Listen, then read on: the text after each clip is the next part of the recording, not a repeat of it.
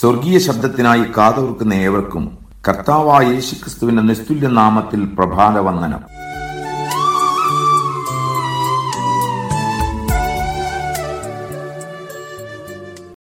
സ്വർഗീയ ശബ്ദമെന്ന ഈ കൂട്ടായ്മയിലൂടെ എഫീസ് ലേഖനം പഠിച്ചതുകൊണ്ട് എനിക്കെന്ത് ഗുണമുണ്ടായി? ഈ ചോദ്യം നാം ഓരോരുത്തരും സ്വയം ചോദിക്കേണ്ട ചോദ്യമാണ്. അതിന്റെ കാരണം കൂടെ പറഞ്ഞു തന്നിട്ടേ ഈ പഠനം അവസാനിപ്പിക്കാവൂ എന്ന ആത്മനിയോഗം ലഭിക്കുകയാൽ ഈ സന്ദേശം കൂടെ ശ്രദ്ധിക്കുക. ഇന്നത്തെ ചിന്ത എഫേസ്യ സഭയും നമുക്കുള്ള ദൂതും. എഫേസ്യ സഭയെക്കുറിച്ച് ദൈവത്തിന് ഉന്നതമായൊരു ലക്ഷ്യമുണ്ടായിരുന്നു. ആ ലക്ഷ്യം പൗലൂസ് മുഖാന്തരം ദൈവം അവർക്ക് വെളിപ്പെടുത്തി. എന്നാൽ ആ ലക്ഷ്യം അവരിലൂടെ നിറവേറാതിരിക്കുവാൻ അന്ധകാര ശക്തികൾ അവരോട് പോരാടുമെന്നത് ദൈവത്തിനറിയാമായിരുന്നു. പോരാട്ടത്തിൽ അവർ ജയാളികളാകേണ്ടതിന് ദൈവം അവർക്ക് മൂന്ന് മുന്നറിയിപ്പുകൾ നൽകി. ഒന്നാമത്തെ മുന്നറിയിപ്പ് എഫസോ സഭയുടെ സ്ഥാപനം കഴിഞ്ഞ ശേഷം മൂന്നാം വർഷം മെലിത്തോസ് എന്ന ദ്വീപിലേക്ക് സഭയുടെ മൂപ്പന്മാരെ വിളിച്ചു വരുത്തി പൗലോസ് അവരോട് നേരിട്ട് അറിയിച്ചു. അപ്പോസ്തല പ്രവൃത്തികൾ ഇരുപതാം അധ്യായം ഇരുപത്തിയെട്ട് മുതൽ മുപ്പത്തിയൊന്ന് വരെയുള്ള വാക്യങ്ങളിൽ അത് നമുക്ക് കാണാവുന്നതാണ്. ആ മുന്നറിയിപ്പുകളുടെ രത്നച്ചുരുക്കം ഇതാണ്. സഭയുടെ ഉടമസ്ഥൻ ദൈവമാണ്. സഭാനാഥനായ ക്രിസ്തുവിന്റെ രക്തമാണ് സഭയുടെ വില. സഭയുടെ ഇടയന്മാർ ആദ്യം തങ്ങളെ തന്നെ സൂക്ഷിക്കണം. സഭയുടെ ഇടയന്മാർ അടുത്തതായി ആട്ടിൻകൂട്ടത്തെ മുഴുവനെയും സൂക്ഷിക്കണം. സഭയിൽ അകത്തുനിന്നും പുറത്തുനിന്നും ദുരുപദേശകർ എഴുന്നേൽക്കുവാൻ സാധ്യതയുണ്ട്. ആകയാൽ ഇടയന്മാർ സദാ ഉണർന്നിരിക്കണം. സഭാസ്ഥാപകന്റെ കണ്ണുനീരോടുകൂടിയുള്ള ശുശ്രൂഷ ഓർക്കണം. സഭാസ്ഥാപകന്റെ ബുദ്ധിയുപദേശം മറക്കരുത്.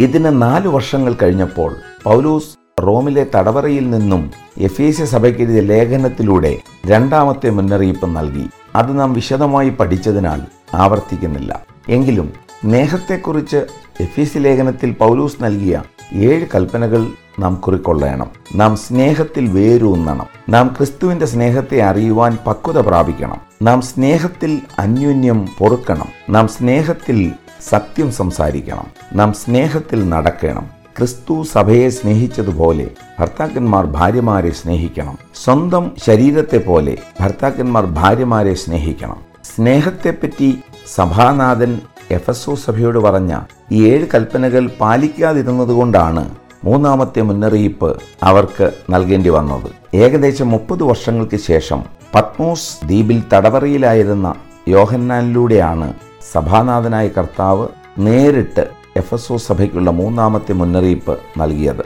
അത് അത്യന്തം ഗൗരവമുള്ളതായിരുന്നു. ആ മുന്നറിയിപ്പ് വെളിപ്പാട് പുസ്തകം രണ്ടാം അധ്യായം ഒന്ന് മുതൽ ഏഴ് വരെയുള്ള വാക്യങ്ങളിൽ രേഖപ്പെടുത്തിയിരിക്കുന്നു.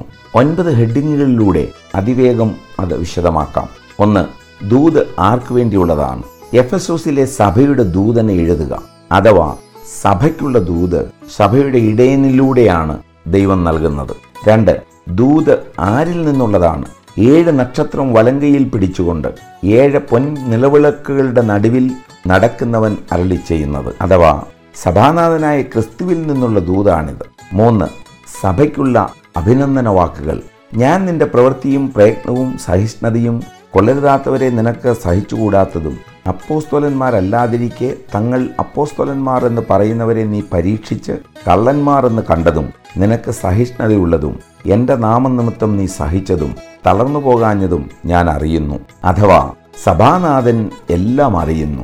സഭയ്ക്ക് അനുകൂലമായ എട്ട് കാര്യങ്ങൾ നിരത്തി ക്രിസ്തു എഫസോ സഭയെ അഭിനന്ദിക്കുന്നു.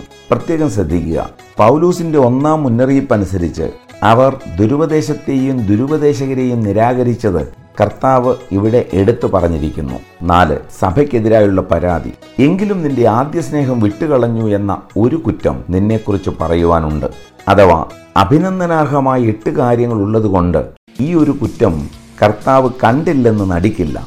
കാരണം ആദ്യ സ്നേഹം നിലനിർത്തുവാൻ സ്നേഹത്തെപ്പറ്റി ഏഴ് കൽപ്പനകൾ പൗലൂസിലൂടെ കർത്താവ് നൽകിയതാണ്. എന്താണ് ഈ ആദ്യ സ്നേഹം? ചിന്തനീയമായ ചോദ്യമാണിത്. അതിനുള്ള ഉത്തരം ഇരമ്യാവിന്റെ പ്രവചനം രണ്ടാം അധ്യായം ഒന്നു മുതൽ രണ്ടു വരെയുള്ള വാക്യങ്ങളിൽ പഴയ നിയമ ഇസ്രയേലിനെതിരായുള്ള ദൈവത്തിന്റെ കുറ്റപത്രം രേഖപ്പെടുത്തിയിരിക്കുന്നത് ശ്രദ്ധിച്ചാൽ മനസ്സിലാക്കാം.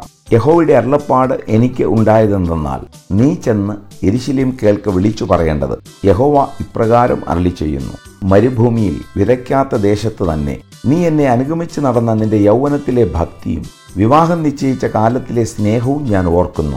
വിവാഹ നിശ്ചയം കഴിയുമ്പോൾ സ്ത്രീപുരുഷന്മാരിൽ കാണുന്ന തീവ്രമായ സ്നേഹത്തോടാണ് മരുഭൂമിയിലൂടെ ഇസ്രായേൽ മക്കൾ കനാൻ ദേശത്തേക്ക് യാത്ര ചെയ്ത നാൽപ്പത് വർഷത്തെ സ്നേഹത്തെ ദൈവം ഉപമിച്ചിരിക്കുന്നത്. അന്ന് അവർക്ക് ദൈവത്തോട് വലിയ സ്നേഹമായിരുന്നു. കാരണം അന്ന് ദൈവമല്ലാതെ മറ്റൊരാശ്രയം അവർക്കില്ലായിരുന്നു. മരുഭൂമിയിൽ വിതയും കൊയ്ത്തുമില്ലായിരുന്നു. വെള്ളം കുടിക്കുവാൻ ദൈവത്തിന്റെ മുഖത്തേക്ക് നോക്കണം. ആഹാരം കഴിക്കുവാൻ ദൈവത്തിന്റെ മുഖത്തേക്ക് നോക്കണം. ചെരുപ്പിനും വസ്ത്രത്തിനും വെളിച്ചത്തിനും സംരക്ഷണത്തിനും എന്ന് വേണ്ട.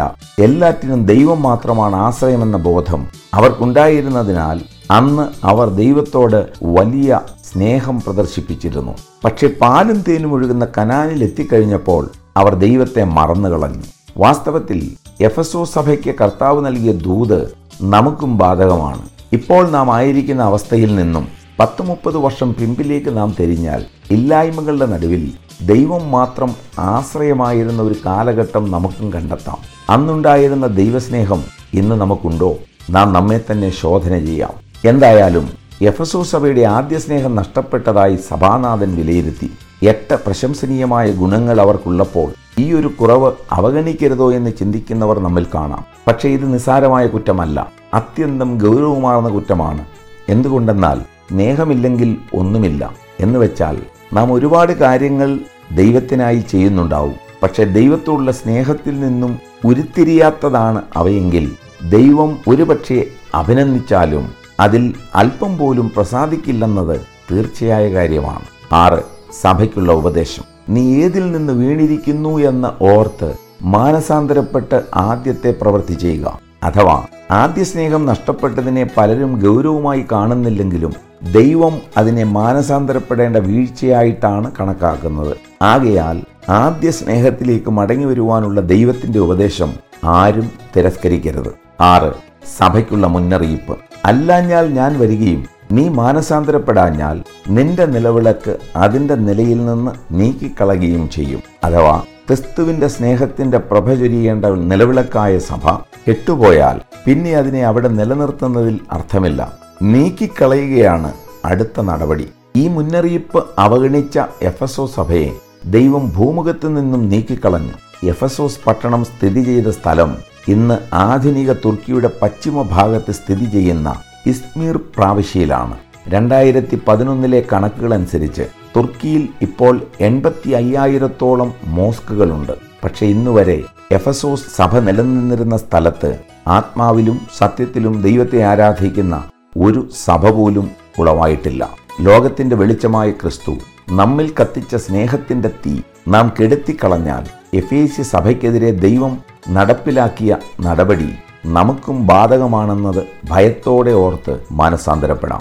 നാം ചെയ്യുന്നതെല്ലാം ദൈവസ്നേഹത്തിന്റെ പ്രചോദനത്താലാണെന്ന് ഉറപ്പുവരുത്താം. ഏഴ് സഭയ്ക്കുള്ള പ്രശംസ.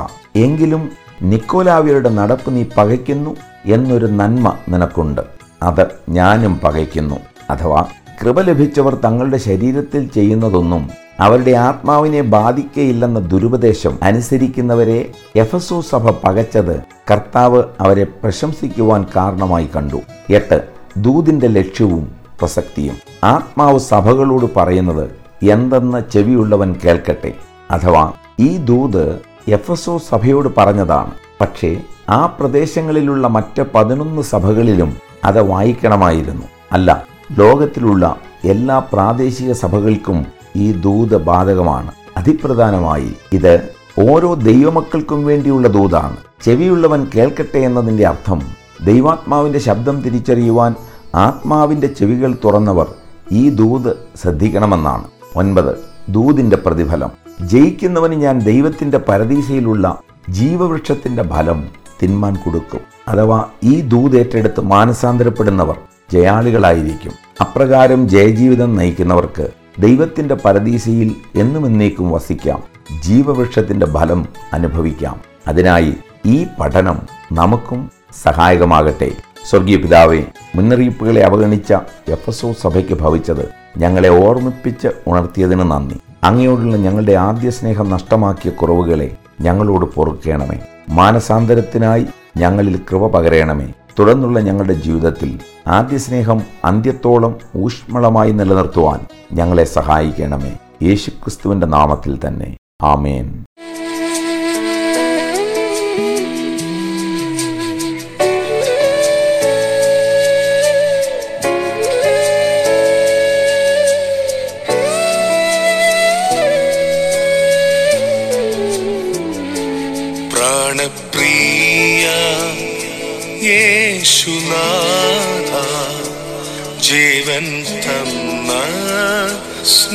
സ്നേഹമേ നഷ്ടമായി പോയ ഇഷ്ടനാക്കി തീർത്തനാഥ എന്റെ സ്നേഹം നീനക്കു മാത്രം വേറെ